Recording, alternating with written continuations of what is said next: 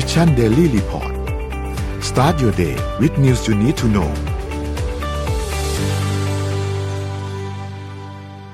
สวัสดีครับยินดีต้อนรับเข้าสู่ Mission Daily Report ประจำวันที่9พฤษภาคม2565นะครับวันนี้คุณอยู่กับพวกเรา3คนตอน 7:00 นถึง 8:00 นสวัสดีพี่ปิ๊กสวัสดีพี่เอ็มครับสวัสดีครับสวัสดีค่ะครับผมวันนี้เราเริ่มต้นเช้าวันจันทร์กันนะครับวันนี้มีเรื่องที่ต้องพูดคุยกันเยอะมากแล้วก็วันนี้เนี่ยเป็นวันที่จะมีหลายอย่างเกิดขึ้นเลยนะครับเดี๋ยวเราค่อยๆไปอัปเดตเรื่องราวต่างๆกันทีละเรื่องนะครับแต่ว่าเราขอเริ่มต้นกันที่การอัปเดตตัวเลขกันก่อนเหมือนเคยครับตัวเลขล่าสุดในการฉีดวัคซีนนะครับเราฉีดวัคซีนเข็มที่3ไปได้ประมาณ 100,000 เกือบ 120,000 โดสนะครับรวมๆแล้วเนี่ยเข็มที่3ฉีดไปแล้ว 38.3% ของประชากรนะครับซึ่งต้องบอกว่ายังมีพื้นที่ให้ฉีดอีกเยอะนะครับเพราะว่าสำหรับคนที่ฉีดเข็มที่2ไปแล้วเนี่ยมีอยู่ 74.2% ของประชากรเพราะฉะนั้นเนี่ยควรต้องฉีดอีกเพียบเลยนะครับสำหรับใครที่ฉีดเข็มที่2ไปแล้วถ้าผ่านมาเกินระยะเวลาช่วงประมาณ 3-6 เดือนแล้วเนี่ยก็เริ่มพิจารณาว่าจะฉีดเป็นตัวเข็มบูสเตอร์กันได้แล้วนะครับถัดมานะฮะสถานการณ์ผู้ป่วยครับสถานการณ์ผู้ป่วยเนี่ยล่าสุดมีผู้ติดเชื้อรายใหม่เนี่ยนะครับประมาณ 8,000 คนนะครับตัวเลขผู้เสียชีวิตอยู่ที่54ซึ่งน้อยลงเรื่อยๆนะครับก็เป็นข้อดีเป็นเรื่องที่ดีนะครับที่น้อยลงจริงๆนะครับตัวเลขรักษาหายอยู่ที่ประมาณ 10,000 คนนะครับตัวเลข ATK เนี่ยอยู่ที่ประมาณ 10,000 คนเท่ากับว่ามีผู้ติดเชื้อรายใหม่เนี่ยประมาณ 18,000 แล้วก็รักษาหายประมาณ 10,000 นะครับก็มีเป็นบวกอยู่ประมาณ 8,000 นะครับรวมๆแล้วตอนนี้เนี่ยตัวเลขที่กำลังรักษาอยู่เนี่ยประมาณ 91,000 คนนะครับแต่ที่น่าสนใจคืออันนี้ครับในเว็บไซต์แหล่งที่มาข้อมูลของสาธารณสุขเนี่ยปกติเขาจะมีการรายงานผู้ป่วยที่เป็นผู้ป่วยปอดอักเสบหรือว่าผู้ป่วยอาการหนักเนี่ยนะครับแล้วก็ผู้ป่วยที่เป็นผู้ป่วยที่ต้องใช้ท่อช่วยหายใจนะครับในตัวเว็บไซต์ก็ไม่มีรายงานตัวเลขนี้นะครับไม่แน่ใจว่าเกิดอะไรขึ้นอาจจะเป็นการผิดพลาดของการรายงานหรือเปล่าแต่ว่าน่าสงสัยครับว่าทำไมตัวเลขนี้ถึงหายไปนะครับก็มาร์คไว้ก่อนเดี๋ยวพรุ่งนี้มาดูอีกทีนึงว่าจะกลับมารายงานตัวเลขนี้หรือเปล่านะครับไปดูถัดไปครับตลาดหลักทรัพย์บ้านเราเซ็ตครับติดลบ 0.83% นะครับเมื่อวันศุกร์ที่ผ่านมาอยู่ที่ 1,629.58 นะครับต่างประเทศครับดาวโจนส์ครับติดลบ 0.30% นะครับ NASDAQ ติดลบ 1.40% นะครับ NYSE ติดลบ 0.50% นะครับ Footsie ติดลบ 1.54% และหังเสียงติดลบ 3.81% เดี๋ยววันนี้มีเรื่องที่จีนด้วยนะครับเกี่ยวกับเรื่องของอัตราการว่างงานที่จีนตอนนี้เนี่ยสำหรับคนรุ่นใหม่เนี่ยนะครับอัตราการว่างงานพุ่งขึ้นไปสูงมากรู้สึกว่าจะแตะประมาณ 20% เลยนะครับเดี๋ยวเราพูดคุยกันวันนี้ว่าเกิดอะไรขึ้นที่จีนนะครับรวมถึงเรื่องของนโยบาย Zero Covid ที่ทางด้านสีจิ้นผิงเองก็ออกมาย้ำนโยบายนี้กันอีกครั้งนึงให้กับฝั่งเจ้าหน้าที่ฝ่ายตรวจสอบต่างๆให้ตั้งใจทำไปอย่าตั้งคำถามเดี๋ยวเราขยายประเด็นนี้กันอีกทีนึงนะครับราคาน้ำมันดิบครับอยู่ที่ WTI นะครับ 109.77 บวกขึ้นมา 1.39% นะครับ Brent Crude Oil บวกขึ้นมา 1.34% อยู่ที่ 112.39 นะครับราคาทองคำครับอยู่ที่ 1,883.81 บวกขึ้นมา 0.35% นะครับและคริปโตเคอเรนซีนี่แทบจะล้มเคลือนกันทั้งกระดานนะครับBitcoin นะครับอยู่ที่ประมาณ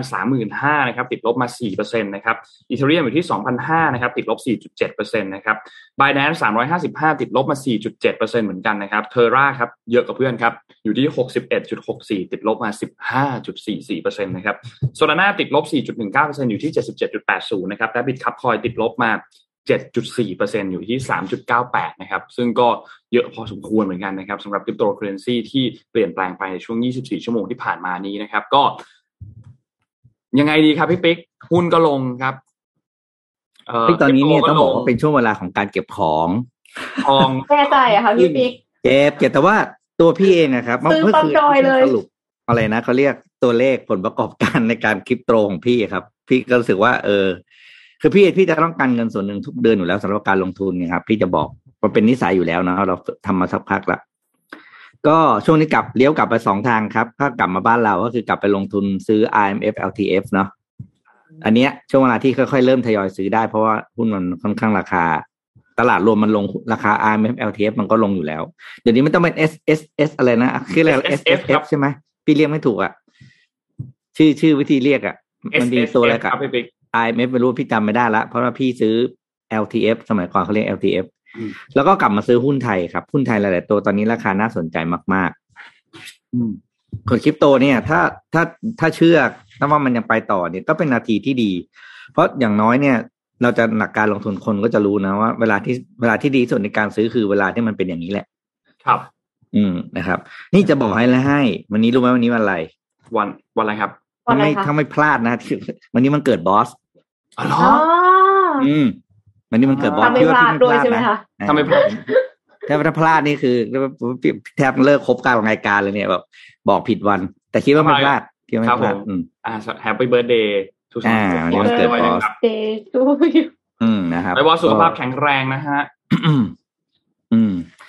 เดี๋ยวมาดูสแตทครับวันนี้เอาสแตทมาฝากนานแล้วนะครับวันนี้เอาสแตทมาให้ดูกันนะครับวันนี้มีสแตทมา 6-7 ตัวนะครับเดี๋ยวนะเอาให้ตัวนี้มันขึ้นก่อนตัวแรกครับก็คือเรื่องของสัปดาห์ก่อนพี่เล่าให้ฟังนะครับเรื่อง maternity leave แล้วก็สวัสดิการต่างๆนะอันนี้คือเนี่ยเป็น Statista เขาสรุปมาให้ดูชาร์ตเดียวง่ายๆเลยก็คืออัตราการจ่ายค่าแรงให้กับคุณแม่ในระหว่างช่วงลาคลอดเนี่ยที่สหรัฐอเมริกาตอนนี้คือ0 วีคนะครับคือไม่จ่ายเลยถ้าเทียบกับประเทศอื่นๆนะครับซึ่งถือว่าดีกว่าเยอะนะครับดังนั้นเนี่ยก็ยังเป็นอิชชูใหญ่ที่ทางสหรัฐอเมริกากำลังเรียกร้องอยู่นะครับแล้วเชื่อว่า1จะเป็นหนึ่งในนโยบายหาเสียงในอีกไม่นานนี้ก็คือเรื่องของ maternity กับ parental leave สำหรับที่ได้ค่าจ้างระหว่างการลาด้วยนะครับต่อมาครับต่อมาเนี่ยก็คืออัตราการตั้งครรภ์เนาะเนี่ยไลฟ์ก็ยังต่ำอยู่นะครับโดยเฉพาะในทางฝั่งนี่คือ EU เนี่ยสังเกตว่า2ปีหลังจากมีโควิดมาเนี่ยคือโอ้โหแบบเห็นทรายแล้วว่ายังไงโลกเราก็ต้องอยู่เป็นสังคมผู้สูงอายุไปอีกนานนะครับเพราะว่า life expectancy เนี่ยยังติดลบเลย2ปีหลังปกติด้วยว่าเป็นบวกน้อยๆนี่ก็แย่อยู่แล้วนี่ถึงขั้นติดลบนะครับเพราะฉะนั้นเนี่ยคือเตรียมทำใจจริงๆครับเรื่องนี้ต่อมาครับเรื่องนี้เป็นเรื่องของตอนนี้ที่อเมริกามีเรื่องใหญ่เรื่องหนึ่งครับก็คือเรื่องของสินค้าปลอมกำลังเป็นปัญหาใหญ่มากนะครับแล้วก็มูลค่าของตลาดรวมของมูลค่าของอะไรนะเขาเรียกของปลอมเนี่ยในตลาดของโลกตอนนี้เนี่ยมีมูลค่ามหาศาลมากคือใหญ่กว่าเศรษฐกิจทั้งประเทศของไอร์แลนด์ไปแล้วนะครับก็คือ 449,000 ล้านเหรียญสหรัฐนะครับของปลอมมีมูลค่ามหาศาลจริงๆนะครับต่อมาครับทีนี้สิ่งที่เป็นของปลอมมากที่พบในสหรัฐอเมริกามากสุดเลยแน่นอนครับคือเป็นนาฬิกาแล้วก็เครื่องประดับนะครับอันดับ1เลยอันดับ2คือกระเป๋าถือแล้วก็กระเป๋าสตางค์อันดับ3คืออุปกรณ์อิเล็กทรอนิกส์ต่างๆที่เราใช้กันนี่แหละครับอันดับ4คือเสื้อผ้าอันดับ5คือสินค้าอุปโภคบริโภคที่เราทานกันอยู่ทั่วไปอันนี้หลายคนจะบอกมันมีปลอมเหรอเอ้ยจะบอกว่าบ้านเราก็มีนะครับที่ตำรวจเขาไปจับได้หลายๆที่อ่ะก็คือเขาไปพิมพ์ซองปลอมอ่ะเอาเท่าที่เคยเห็นในออกข่าวนะอย่างซองกาแฟทีนวันเนี่ยก็จะมีไปพิมพ์ซองปลอมมาแล้วก็มายืนตักกันใส่ซองแล้วก็ซีลแล้วก็ขายตามต่างจังหวัดที่แบบว่าจริงแต่ว่าไม่ใช่กาแฟแบรนด์นั้นเอาพิมพ์ซองแฟนพิมพ์ซองกาแฟแบรนด์นั้นมาแต่เอากาแฟทำที่ไหนไม่รู้ไปใส่แต่กาแฟมันกินได้ปลอมใช่ไหมคะอย่างน้อยกาแฟมันกินได้ใช่ไหมคะพี่ปิ๊กคือเขาบอกมันกินได้แล้วคนต่างแบบบางทีเขาก็ไม่เคยรู้ว่าของจริงไม่จริงมันเป็นยังไงหรือบางทีเขาก็แบบทานที่เอาของตามที่กำลังซื้อมีช่วงนั้นก็เอาถูกหน่อยมันก็เลยได้ของปลอมไปนะครับต่อมาครับเป็นเรื่องของก็คือคนเขาสัมภาษณ์เรื่องความการยอมรับของคนอเมริกาต่อสินค้าปลอมนะครับก็อันดับหนึ่งเขาบอกว่าเขาไม่เอาแล้วว่ามี 38.9% แบบว่าเขาจะซื้อเฉพาะของแท้เท่านั้นอย่างเงี้ยนะครับแล้วก็ค่อนข้างจะไม่เอาแล้วก็ไม่โอเคกับสินค้าแบบนี้เขาจะให้ความร่วมมือในการต่อต้านแล้วก็จับกุมอะไรต่างๆด้วยนะครับแล้วก็มีคนในการจำนวนไม่น้อยที่เริ่มไม่เอาแล้วนะครับคือแบบไม่เอานะ definitely not buy เลยก็คือไม่เอาแน่นอนนะครับแล้วรู้สึกผิดด้วยถ้ารู้สึกว่าตัวเองจะใส่ของปลอมออกจากบ้านนะครับซึ่งนี้ก็เป็นเรื่องที่ดีนะครับเราก็ไม่ควรสนับสนุนของปลอมนะครับต่อมาครับกีฬาอันนี้ที่ไปดูเป็นสถิติน่ารักก็คือกีฬาที่คนติดตามเป็นแฟนคลับของทีมใดทีมหนึ่งแล้วก็ใช้ชีวิตจริงคือการเล่นกีฬานั้นด้วยกี่เปอร์เซ็นต์นะครับอย่างอเมริกันฟุตบอลเนี่ยเป็นกีฬาอันดับ1ของคนอเมริกันอยู่แล้วเนาะ 76% เลือกติดตามทีมใดทีมหนึ่งและมีแค่มี 22% ที่เล่นจริงๆในชีวิตนะครับก็บาสเกตบอลก็ไม่น้อยนะครับไอซ์ฮอกกี้นี่แน่นอนไม่มีทางเล่นได้อยู่แล้วนะก็มันไม่มีที่เล่นนะก็ออสตรีทไม่มีเล่นนะครับต่อมาครับหมดแล้วมั้งอันสุดท้าย ที่สหรัฐอเมริกาเพิ่งผ่าน Mother Day ไปนะครับวันแม่นะครับเขาก็ไปเซอร์เวย์มาในแต่ละประเทศว่าการ celebrate Mother Day เนี่ยก็คือฉันอยากหรือฉันต้องทำฉันอยากทำก็คืออยากจะทำเองนะครับด้วยความเต็มใจเป็นกิจกรรมของครอบครัวกับฉัน I have to หรือฉันต้องทำก็คือพอฉันเห็นโฆษณาว่าต้องทำฉันก็รู้สึกฉันถูกกดดันแล้วเลยต้องทำเช่นต้องซื้อของขวัญให้แม่ต้องพาแม่ไปทานข้าวหรืออะไรอย่างนี้นะครับที่สังเกตได้แปลกมากเลยนะที่ประเทศที่เป็นแนวแบบโปแลนด์จีนอะแนวเขาเรียกว่าจะบอกสังคมนิยมแล้วกันนะแบบแนวดังนั้นอะจะมีความรู้สึก I want to ค่อนข้างสูงในขณะที่เป็นประเทศที่ค่อนข้างไปทางแบบเสรีหน่อยนะครับจะเป็น I have to ค่อนข้างเยอะคือเหมือนกับอะไรการเซเลบเรตเชิงสัญญาพวกนี้มันค่อนข้างลดลงไปเรื่อยๆในประเทศที่เป็นกลุ่มเสรีนิยมอะไรอย่างเงี้ยนะครับแล้วก็รู้สึกว่าเห็นโฆษณาทำก็ได้อะไรอย่างเงี้ยแต่ถ้าให้เซเลบเรตเองเนี่ยรู้สึกว่าจะน้อยลงไปเรื่อยๆครับครับหมดแล้วครับสแตทวันนี้ทีนี้นนเกริ่นไว้ถึงเรื่องของ unemployment rate ใช่ไหมคะครับเอ็มขอพาไปที่ข่าวเทคโนโลยีข่าวนึงซึ่งอาจจะกระทบกับการจ้างงานในโรงงานในคลังสินค้าอย่างมากเลยค่ะซึ่งนั่นก็คือบริษัทหุ่นยนต์คล้ายมนุษย์สำหรับการทำงานในคลังสินค้าค่ะแล้วมันคล้ายมากด้วยค่ะคือถ้าเจอตอนกลางคืนนี่วิ่งเลยนะคะหรือไม่ก็ฟรอสไปเลยเพราะว่าช็อกนะคะการพัฒนาเทคโนโลยีหุ่นยนต์เพื่อช่วยในการทำงานของมนุษย์เนี่ยมีความก้าวหน้าอย่างต่อเนื่องค่ะล่าสุดบริษัท Amazon.com นะคะยักษ์ใหญ่ด้านธุรกิจ e-commerce ของโลกเนี่ยได้จัดตั้งกองทุนนวัตกรรมอุตสาหกรรม Amazon AIIF เพื่อลงทุนสนับสนุนเทคโนโลยีหุ่นยนต์แล้วก็เทคโนโลยีใหม่ๆที่สามารถแก้ไขปัญหาในการจัดส่งหรือให้บริการสินค้ากับลูกค้าซึ่งเป็นหัวใจหลักของธุรกิจ e-commerce Amazon เนี่ยก็เลยให้ความสนใจลงทุนในบริษัทเทคโนโลยีหุ่นยนต์ชื่อ Agility Robotics ซึ่งกำลังพัฒนาหุ่นยนต์ Humanoid เนี่ยก็คือหุ่นยนต์ที่รูปร่างคล้ายมนุษย์คือไม่ใช่หุ่นยนต์ที่เป็นแขนกลแต่เป็นหุ่นยนต์ที่มีแขนขาเหมือนมนุษย์แล้วก็ทำงานในลักษณะที่คล้ายมนุษย์เลยนะคะบริษัท Agility Robotics เนี่ยผลิตหุ่นยนต์ Humanoid ที่สามารถยกแล้วก็เคลื่อนย้ายสิ่งของภายในคลังสินค้าได้ไม่ต่างจากมนุษย์อย่างที่เห็นเลยค่ะมันไม่ได้แล่นเอานะคะมันเดินค่ะใช้2ขาเดินเหมือนมนุษย์เลยนะคะแล้วก็ยังสามารถที่จะหลบหลีกแล้วก็ใช้แขนช่วยเมื่อเจอแรงกระแทกได้ด้วยนะคะเวลาที่เดินผ่านมนุษย์กันอย่างเงี้ยคือเขาหลบหลีกกันได้เหมือนกับเป็นมนุษย์เลยนะแล้วก็หุ่นยนต์เนี่ยสูง158ซมไหล่กว้าง52ซมหนัก45กกสามารถเดินด้วยความเร็ว 1.5 เมตรต่อวินาทีใช้พลังงานไฟฟ้าจากแบตเตอรี่ 1,000 วัตต์ชั่วโมงเดินต่อเนื่องโดยใช้ความเร็วปกติเนี่ยได้ถึง3ชั่วโมงแต่ว่าถ้าวิ่งความเร็วหุ่นยนต์ถ้าวิ่งด้วยความเร็วหุ่นยนต์จะเหลือพลังงานไฟฟ้าใช้เพียง 1.5 ชั่วโมงต่อการชาร์จ1ครั้งค่ะก็นอกจากยกสินค้าอย่างที่บอกนะคะสามารถเดินหลบได้เดินถอยหลังได้ก้มหมอบแล้วก็เดินขึ้นลงทางลาดพื้นที่สนามหญ้าหินหรือว่าถนนสาธารณะได้ด้วยค่ะก็น่ากลัวมากๆเลยนะคะเห็นแล้วรู้สึกว่าเฮ้ยตอนแรกคิดว่าคลังสินค้าของ Amazon เนี่ยมันเป็นแบบสมาร์ทอยู่แล้วก็ไม่จำเป็นที่จะต้องใช้ฮิวแมนนอยด์แต่ปรากฏว่าเอ็มเข้าใจนะว่าเหมือนกับถ้าอย่างนั้นกลายเป็นว่าเราก็ต้องดีไซน์คลังสินค้าให้ทันสมัยตั้งแต่แรกเลยสิถ้าคลังสินค้ามันไม่ทันสมัยเนี่ยเราจะทำยังไง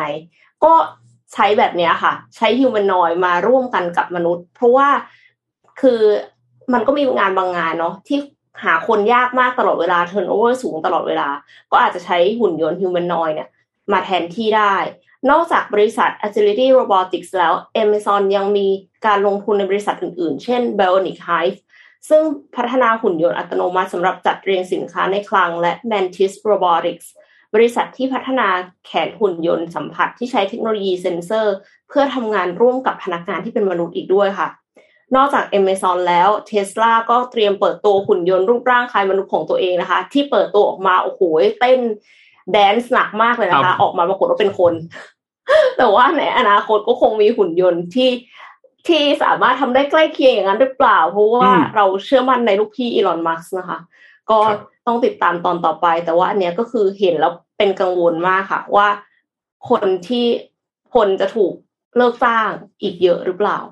เพราะว่ามันฮิวแมนนอยด์มากมันแบบ ทำลายคล้ายมนุษย์มากโดยเฉพาะอย่างยิ่งฟังก์ชันที่ต้องใช้ในคลังสินค้าค่ะอันนี้มีความน่ากลัวนิดไม่นิดแต่นะเราว่าน่ากลัวอยู่นะ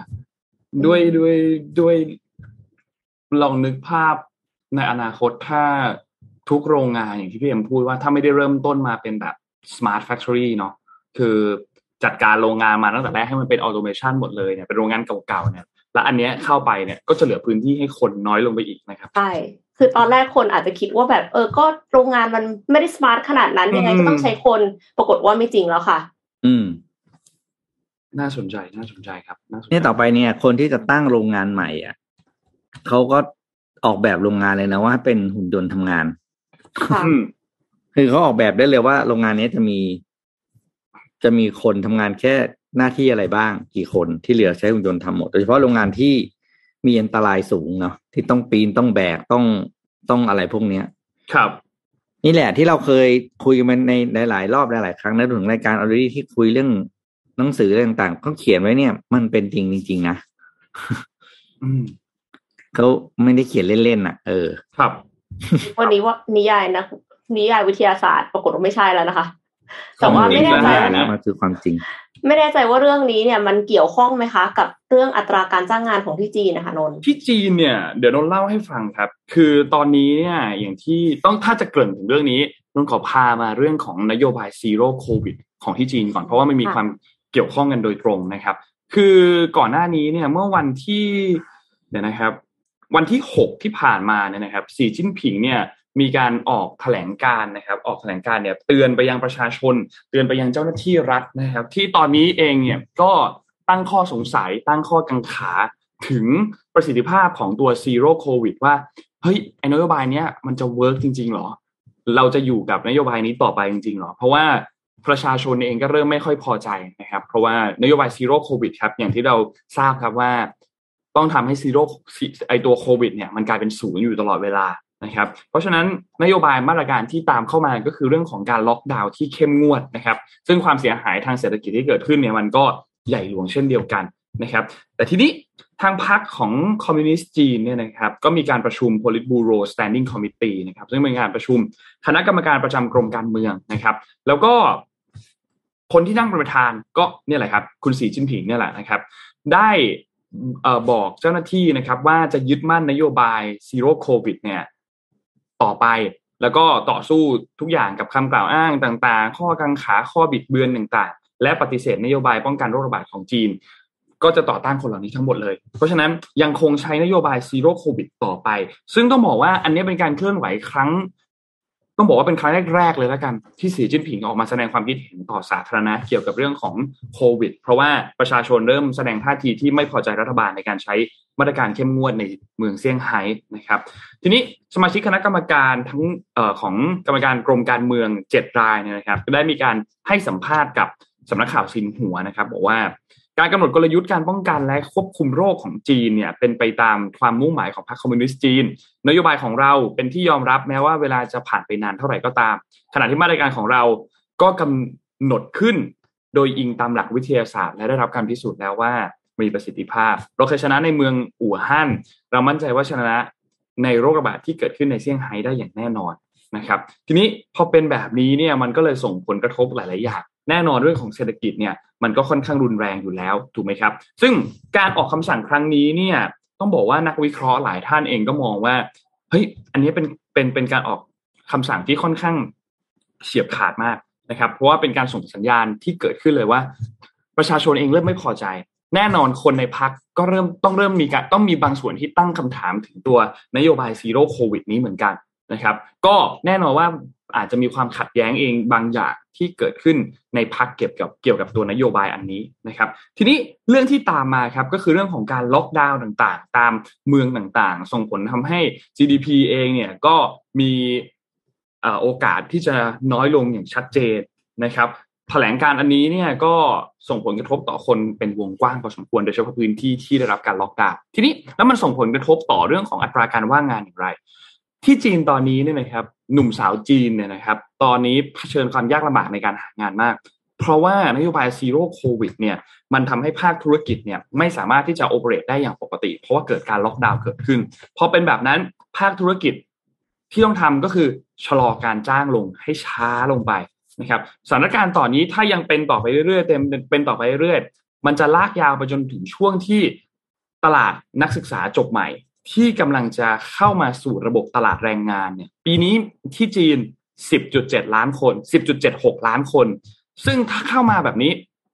แล้วยังมีมาตรการโควิดที่ยังลากยาวมีซีโร่โควิดมีการล็อกดาวน์เมืองอย่างรุนแรงแบบนี้อีกเนี่ยก็จะทำให้อัตราการว่างงานของคนหนุ่มสาวยิ่งสูงขึ้นไปอีกและมันจะกดดันทำให้การเติบโตของเศรษฐกิจจีนทั้งในช่วงระยะปานกลางและระยะยาวจะยิ่งแย่นะครับทำให้ตอนนี้เนี่ยความหวังในการจะได้งานของกลุ่มนักศึกษาที่จบใหม่หลังจากที่ก่อนที่จะมีการสิ้นสุดการล็อกดาวน์เนี่ยแทบจะน้อยมากๆมีการไปสัมภาษณ์นะครับนักศึกษาปริญญาโทชาวจีนนะครับเขาบอกว่าเขาคิดว่าโอกาสที่เขาจะได้งานเนี่ยยังไงก็ต้องรอการระบาดของโควิดจบก่อนเขาถึงน่าจะได้งานนะครับในเดือนมีนาคมเนี่ยนะครับเดือนมีนาคมที่ผ่านมาเนี่ยอัตราการว่างงานของชาวจีนนับแค่ช่วงอายุ 16-24 ปีเนี่ยปรับเพิ่มขึ้น 0.7% อยู่ที่ 16% แล้วนะครับซึ่งเป็นระดับถ้าเทียบกับภาพรวมทั้งหมดทุกช่วงอายุอยู่ที่ 5.8% เท่านั้นนะครับแต่ว่าช่วงอายุที่เป็นอายุน้อยอยู่ที่ประมาณ 16% นะครับและหลังจากนี้เขาก็มีการคาดการณ์กันนะครับเช่นภาคอสังหาริมทรัพย์และการศึกษาตำแหน่งการงานเนี่ยมีการปรับลดลง 30% นะครับอุตสาหกรรมเทคโนโลยีที่ต้องบอกว่าเป็นเซกเตอร์ที่เติบโตสูงมากนะตำแหน่งงานเองยังปรับลดลงเลยนะครับมีงานให้ทำน้อยลงนะครับเพราะฉะนั้นหลังจากนี้น่าเป็นห่วงมากครับมีการคาดการณ์ของหัวหน้านักวิจัยนะครับของ Marubeni ที่เป็นของจีนเนี่ยนะครับเขาบอกว่าอัตราการว่างงานของหนุ่มสาวชาวจีนจะแตะสูงที่สุดในช่วงฤดูร้อนและคาดว่าจะไปแตะถึง 20% ตอนนี้อยู่ที่ประมาณ 16% นะครับแต่มีโอกาสที่จะแตะขึ้นไปถึง 20% น่าเป็นห่วงมากครับที่จีนตอนนี้นะครับสำหรับนโยบายตัวซีโร่โควิดซึ่งแน่นอนว่ามันก็ส่งผลกระทบต่ออะไรหลายๆอย่างตลาดหุ้นของจีนอย่างที่เราเห็นครับว่า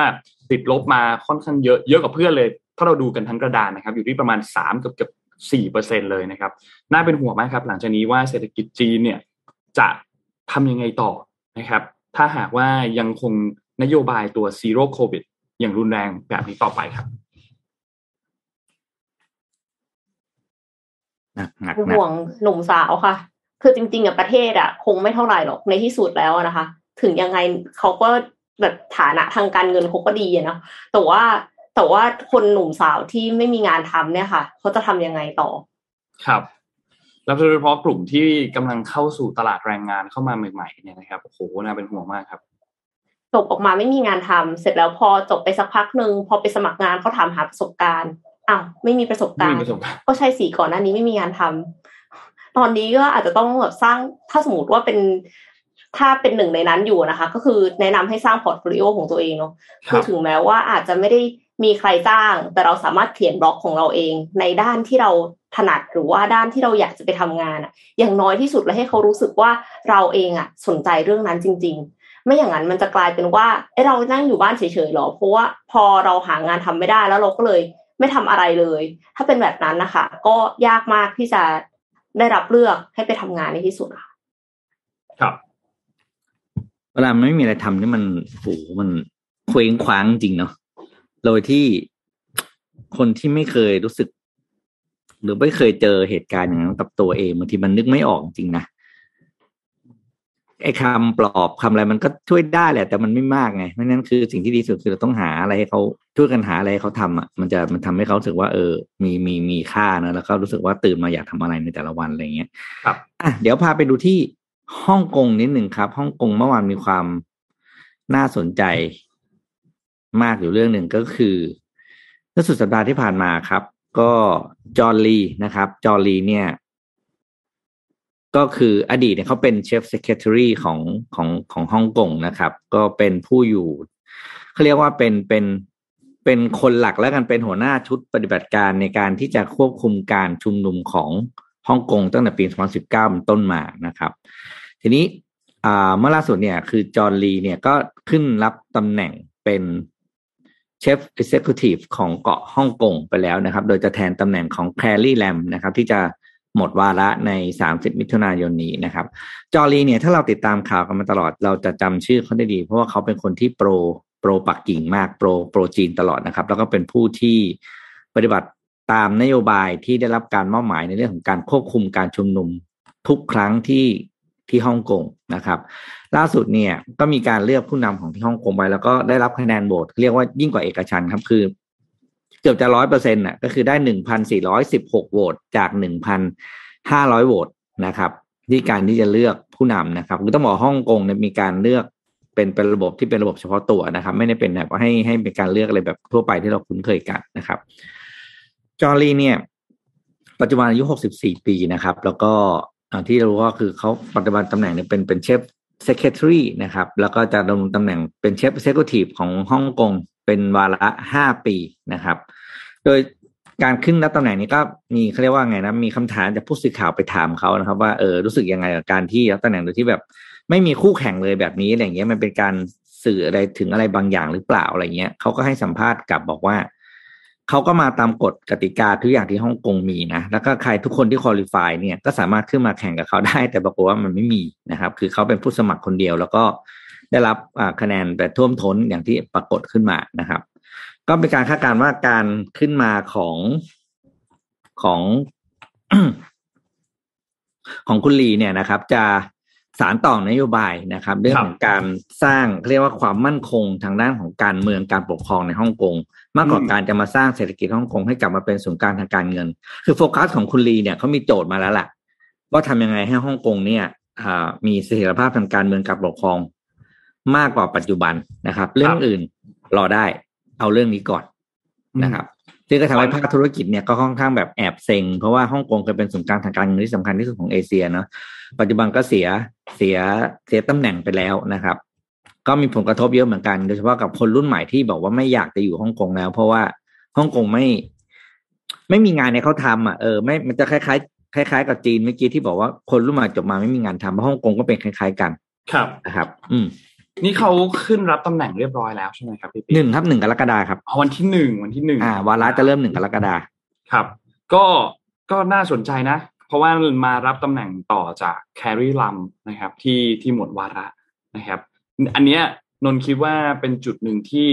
คนก็มองว่าฝั่งของจีนเองเนี่ยอันนี้ก็เป็นหนึ่งในการเคลื่อนไหวที่เข้ามากระชับอำนาจในการคุมพื้นที่บริเวณเกาะฮ่องกงนะครับเพราะว่าก็ทราบกันอยู่แล้วนะครับว่าคุณจอห์นลีเนี่ยค่อนข้างที่จะภักดีต่อรัฐบาลของปักกิ่งนะครับบทบาทของเขาเนี่ยสำคัญมากๆอันหนึ่งจำช่วงที่มีม็อบประท้วงที่ชาวฮ่องกงออกมาชุมนุมเรียกร้องประชาธิปไตยในปี2019จำได้ใช่ไหมครับตอนนั้นเราก็อ่านข่าวกันเยอะมากนะครับคุณลีเองเนี่ยก็เป็นหนึ่งในคนที่มาดูแลการปราบปรามกลุ่มผู้ประท้วงในครั้งนั้นด้วยนะครับแล้วก็ค่อนข้างน่าสนใจครับว่าจะเป็นอย่างไรครับสำหรับฮ่องกงหลังจากนี้ฮะน่าติดตามมากครับน่าติดตามจริงๆฮะเรื่องนี้พามาดูต่อครับเมื่อกี้เราพูดถึงการเปลี่ยนแปลงผู้นำที่ฮ่องกงใช่ไหมครับพามาดูต่อกันที่ฟิลิปปินส์ครับวันนี้แล้วนะครับสำหรับการเลือกตั้งฟิลิปปินส์ใช่ไหมประธานาธิบดีนะครับวันที่9พฤษภาคมนี้นะครับหาผู้นำมาแทนที่ในตำแหน่งของโรดริโก ดูเตอร์เต้นะครับผู้นำคนปัจจุบันที่หมดวาระนะครับดำรงตำแหน่งประธานาธิบดีมาแล้ว6ปีนะครับก็จะหมดวาระในครั้งนี้แล้วนะครับชาวฟิลิปปินส์ครับมีคนที่มีสิทธิ์เลือกตั้งในครั้งนี้เนี่ย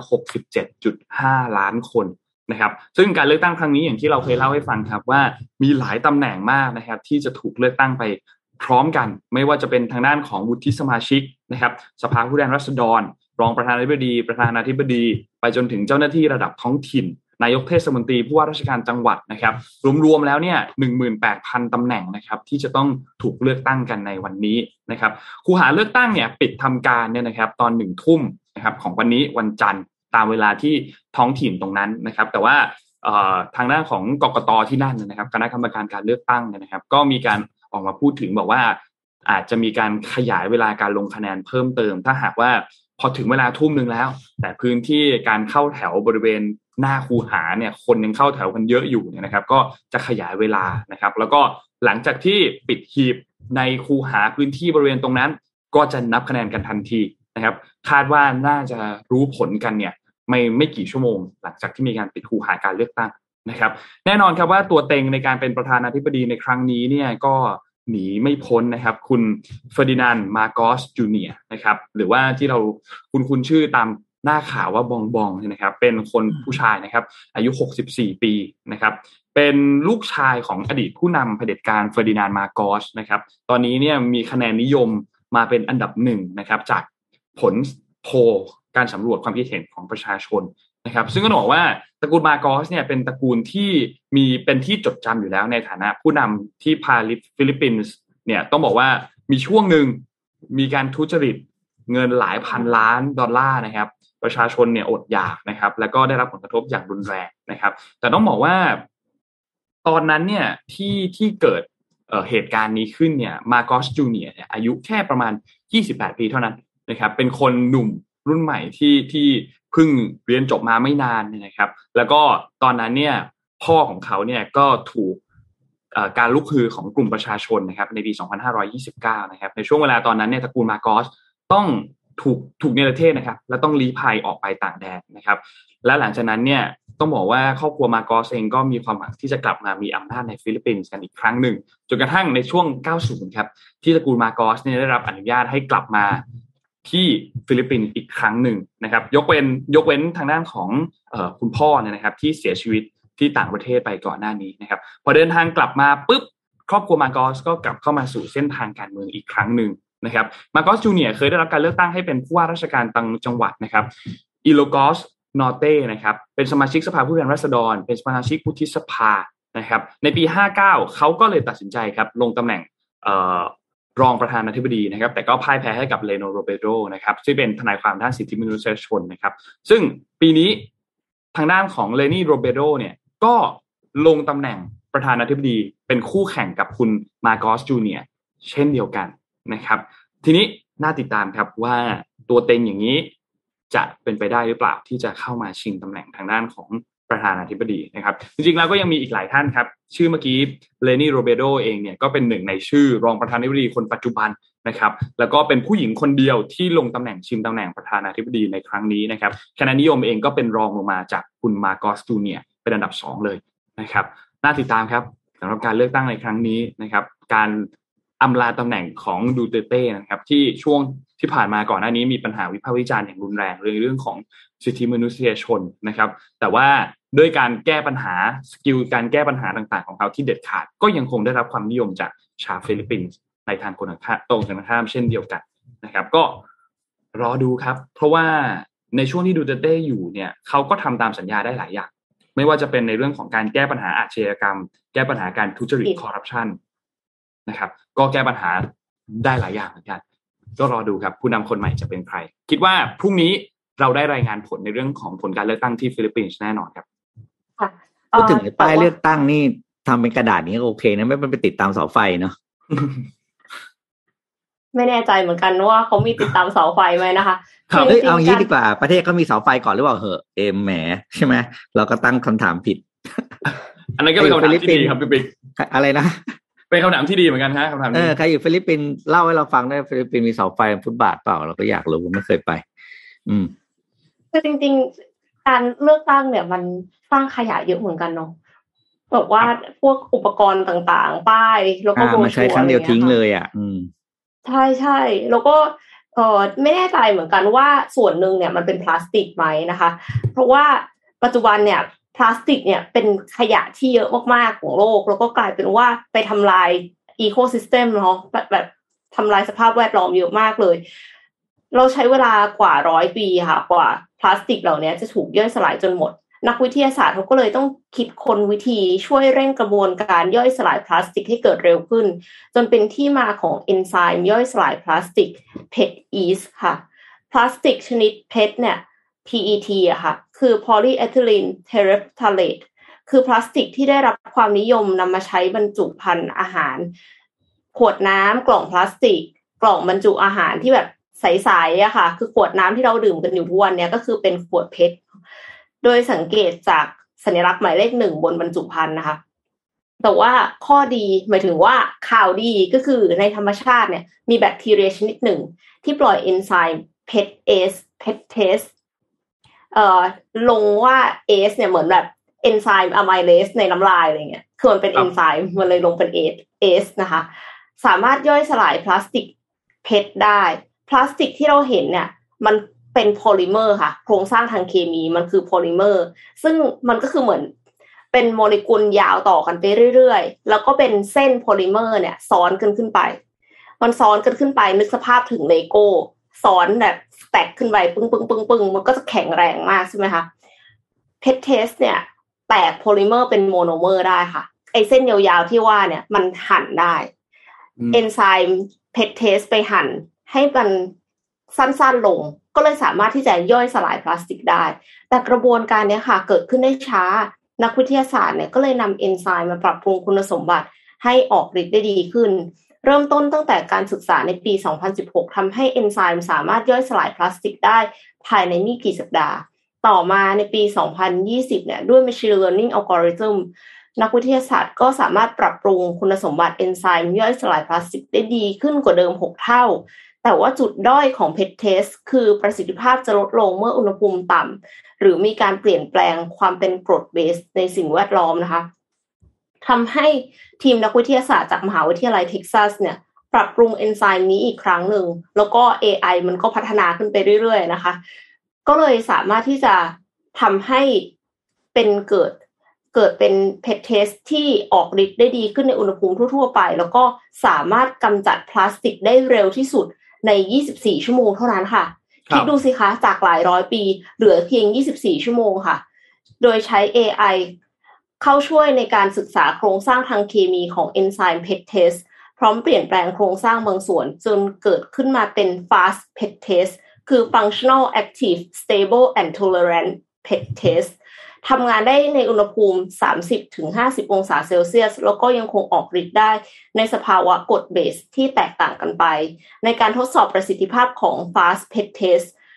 นักวิทยาศาสตร์นำบรรจุภัณฑ์ที่ทำจากพลาสติกเพชรจำนวน51รูปแบบที่แตกต่างกันมาทดลองย่อยสลายด้วยเอนไซม์นี้ปรากฏว่าเอนไซม์ทำงานได้ดีในอุณหภูมิห้องทั่วไปอีกทั้งบรรจุภัณฑ์บางรูปแบบยังถูกย่อยสลายได้ภายในระยะเวลาไม่ถึง24ชั่วโมงด้วยค่ะในขณะที่บางรูปแบบเนี่ยใช้เวลา1สัปดาห์ในการย่อยสลายซึ่งคาดว่าขึ้นอยู่กับการออกแบบแล้วก็ความหนาของเนื้อพลาสติกด้วยนับว่าเป็นความก้าวหน้าทางเทคโนโลยีที่น่าจะช่วยลดขยะพลาสติกในสิ่งแวดล้อมนะคะเพราะว่าเอนไซม์ PETase เนี่ย FAST-PETase สามารถทำงานได้ในอุณหภูมิห้องจึงใช้สะดวกกว่าแบบเดิมที่ต้องให้ความร้อนในการย่อยสลายด้วยแล้วในอนาคตก็น่าจะนำไปกำจัดขยะพลาสติกได้ในเร็วๆนี้ค่ะไม่แน่ใจว่าจะมีออกมาจำหน่ายให้ผู้ใช้ตามครัวเรือนเนี่ยสามารถกำจัดขยะเองที่บ้านได้ด้วยหรือเปล่านะคะอันนี้ก็นับว่าเป็นความก้าวหน้าเทคโนโลยีที่อันนี้ AI ก็มามีส่วนด้วยค่ะพี่ปิ๊กถ้ามันทำได้เนี่ยมันจะดีมากเลยนะเพราะว่าโอ้โหเราก็รู้เนาะพลาสติกเดี๋ยวนี้เป็นปัญหาใหญ่มากมากที่สุดแล้วก็จะเป็นกับทะเลกับอะไรต่างๆอย่างเงี้ยโอ้อันนี้ถือเป็นข่าวที่น่ายินดีที่สุดเอานนหายไปจากจอแล้วครับเลยไปเก็บแมวรอนนกลับมาสักแป๊บนึงนะคะไปเก็บแมวไม่เป็นไรครับมี 7:30 นมาไลฟ์ฟังด้วยไม่ได้ทำ 7:30 นมานานนะครับก็เอามาฝากกันคดีนี้เคยไปอ่านกระทู้นึงในพันทิปมันมีคำถามที่น่าสนใจครับเขาบอกว่าเขามาถามในกระทู้เด็ดพันทิปว่าทำยังไงเขาถึงจะก้าวขึ้นสู่จุดสูงสุดของอาชีพเขาต้องทำอะไรบ้างมีคนหนึ่งเข้ามาถามนะอันนี้เดี๋ยวเอ็มน่าจะคุยเรื่องนี้สนุกนะครับพี่ก็เลยไปค้นหาคำตอบมาแบบให้มันเป็นทางการหน่อยก็น่าจะเป็นบทความนี้ครับบทความนี้ชื่อว่า6ขั้นตอนของการพัฒนาอาชีพของคุณจากจุดเริ่มต้นจนถึงจุดสูงสุดคือแบบตรงมากเลยนะคำตอบที่จากบทความนี้นะครับเขียนโดยแกรี่เบอร์นิสันนะครับจาก CNBC Make It ครับมาเลยครับขั้นตอนแรกเขาบอกว่าขั้นตอนแรกเนี่ยเขาเรียกว่าภาพต่อไปด้วยนะครับไม่เป็นไรขั้นแรกเขาเรียก the follower ครับก็คือขั้นตอนนี้คือเราเพิ่งเริ่มงานหรือเพิ่งจบแล้วเพิ่งเข้าทำงานที่แรกนะครับเขาบอกให้เราทำตัวเป็น follower ที่ดีคือเป็นผู้ตามที่ดีคำว่าผู้ตามคืออะไรครับก็คือศึกษาตัวเนื้องานที่ดีศึกษาความเป็นวัฒนธรรมองค์กรวิธีการทำงานต่างๆนะครับแล้วก็คนที่ทำงานในสเตจนี้เนี่ยก็คือเป็น action oriented ก็คือเน้นในการทำหน้าที่ของตัวเองอย่างเดียวก่อนนะครับแล้วก็ทำงานตัวเองให้ดีที่สุดนะครับ อย่าพยายามทำตัวเป็นผู้นำหรือนำใครหรือสอนงานใครเพราะว่าคุณเพิ่งเริ่มต้นนะครับเพราะฉะนั้นการสอนงานใครโดยที่คุณยังไม่รู้จริงเนี่ยมันอาจจะเกิดความเสียหายทั้งกับตัว งานแล้วก็ตัวของคุณเองได้นะครับเพราะฉะนั้นเขาย้ำมากเลยว่าคนที่เป็นสเตจ1เนี่ยเรียนรู้งานตัวเองตั้งใจทำงานตัวเองอย่างเดียวก่อนนะครับขั้นที่2ครับภาพต่อมาเขาเรียกว่า The Collaborator ก็คือคนที่ทำงานผ่านขั้นแรกมาแล้วสักระยะหนึ่งเข้าใจเนื้องานดีแล้วนะครับทีนี้เราเริ่มจะเป็นคนที่เป็น Collaborator แล้วก็คือเป็นตัวประสานงานระหว่างแผนกกับแผนกระหว่างเพื่อนร่วมงานในทีมนะครับแล้วก็เริ่มเป็นมีบทบาททางการเป็นผู้ซัพพอร์ตในการทำงานขึ้นหมายความว่าทีมติดขัดเรื่องนี้เราเริ่มเข้าไปช่วยได้ละนะครับเราเริ่มทำงานตัวเองได้ดีเรียบร้อยจนมีเวลามากพอที่จะไปช่วยงานเพื่อนได้แล้วนะครับขั้นที่2คือ collaborator นะครับขั้นที่3ครับภาพต่อมาภาพนี้เขาบอกว่าเป็น instructor ก็คือทีมเนี้ยถ้าในความรู้สึกพี่อ่ะเราเริ่มมีทักษะของความเป็นเขาเรียกว่าเป็นผู้สอนงานและเป็นซูเปอร์วิเซอร์เป็นหัวหน้างานได้แล้วก็คืองานตรงนี้เนี่ยจะเป็นการสอนทักษะต่างๆให้กับคนนะครับให้คำแนะนำในการทำงานนะครับแล้วก็เราจะรู้ดีว่างานแต่ละงานเนี่ยพอมีงานเข้ามาปุ๊บเนี่ยเหมือนในสมองเรามันจะตึ๊ดรู้เลยว่าต้องทำอันนี้ก่อนอันนี้หลังเรื่องนี้ไม่ต้องไปทำนะเสียเวลานะครับทักษะการทำงานของเราสูงมากขึ้นพอๆกับการที่เราสามารถถ่ายทอดวิธีการทำงานนั้นไปสู่เพื่อนร่วมงานคนอื่นได้นะครับขั้นที่4ครับเขาเรียกว่าเป็นขั้น manager นะครับก็คือดูแลทีมที่ใหญ่ขึ้นนะครับเพื่อรับผิดชอบเป้าหมายที่ใหญ่ขึ้นกว่าเป้าหมายเดิมของแผนกเดียวนะครับตอนนี้คือเรากลายเป็นดูเป้าหมายทีมแล้วนะครับประเดิมเราจะดูแค่ว่าเป้าหมายตัวเองแล้วเราทำงานของเราต้องทำงานเสร็จกี่ชิ้นต่อวัน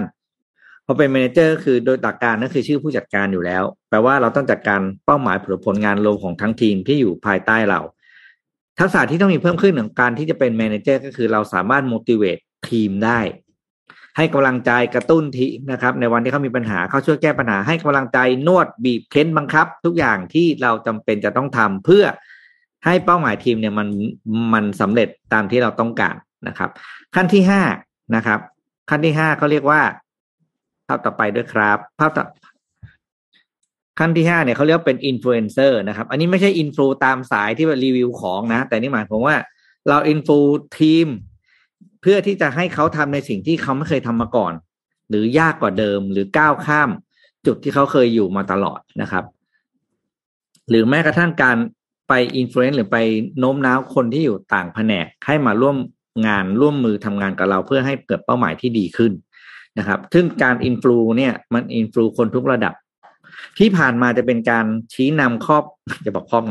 ชี้นำชักชวนสั่งสอนอบรมพัฒนาคนที่อยู่อันเดอร์ทีมของเรานะครับแต่พอไปอินฟลูเนี่ยมันคือการออกไปทางทิศขวาซ้ายแล้วคนที่อยู่เหนือเราด้วยนะครับให้เห็นว่าแนวทางที่เราเป็นผู้เสนอเนี่ยมันดีกว่ากับองค์กรอย่างไรนะครับ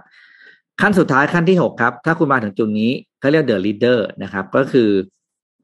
เวลาที่คุณใช้ส่วนใหญ่เนี่ยจะเป็นการเรื่องของempower นะครับแล้วก็ inspire ก็คือการให้อำนาจในการตัดสินใจแล้วก็กระตุ้นเพื่อนร่วมทีมให้เกิดการทำหรือแม้คนที่อยู่ในสายงานเราเองก็ตามนะครับคนที่เป็น leader ของทีมแต่ว่าไม่ค่อยได้ทำอะไรหรอกคือจะบอกไม่ทำงานไม่ใช่นะงานของเขาคือทำให้คนอื่นทำงานได้นะครับนี่คือคนบทบาทของคนเป็น leader นะครับแล้วก็แทนที่จะเป็นคนที่คอยกำกับสอนงานอย่างใกล้ชิดเนี่ยleader สิ่งที่แตกต่างจริงคือจะเป็นคนที่คอยกระตุ้นให้ทุกคนคิดว่าเรื่องนี้ควรจะทำอย่างไรให้เขาไปหาทางคิดเอาเองเลือกวิธีการทำเองเพื่อให้ได้ผลลัพธ์ที่ต้องการอันนี้คือคนที่มาถึงจุดนี้ได้คือคนที่เป็น leader ในสายงานนั้นๆคือไม่ต้องทำเองไม่ต้องบอกให้ใครทำว่าต้องทำอะไรบ้างแต่สามารถกระตุ้นให้คนนั้นคิดเองได้ว่าควรจะทำอะไรกับเรื่องนั้นๆนี่ก็เป็น6ขั้นตอนของการพัฒนาตัวเองจากจุดเริ่มต้นสู่จุดสูงสุดของอาชีพดีมากๆค่ะคือรู้ว่าเอ็มชอบเรื่องแบบนี้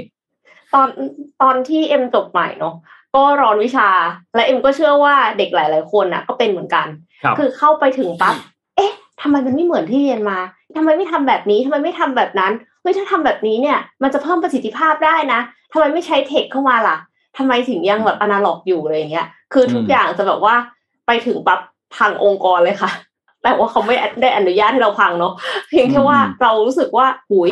ฉันรู้ดีกว่า ฉันเก่งกว่าฉันใหม่กว่าแต่ปรากฏว่าพอไปถึงปั๊บเราไม่เข้าใจเลยว่าความซับซ้อนของสิ่งนี้คืออะไรมันไม่ได้ซิมเปิลอย่างที่เราคิดบางอย่างมันมีเรื่องของการเมืองภายในด้วยซึ่งมันบางอย่างก็มีเหตุผลของมันอะไรเงี้ยค่ะแต่เราไม่รู้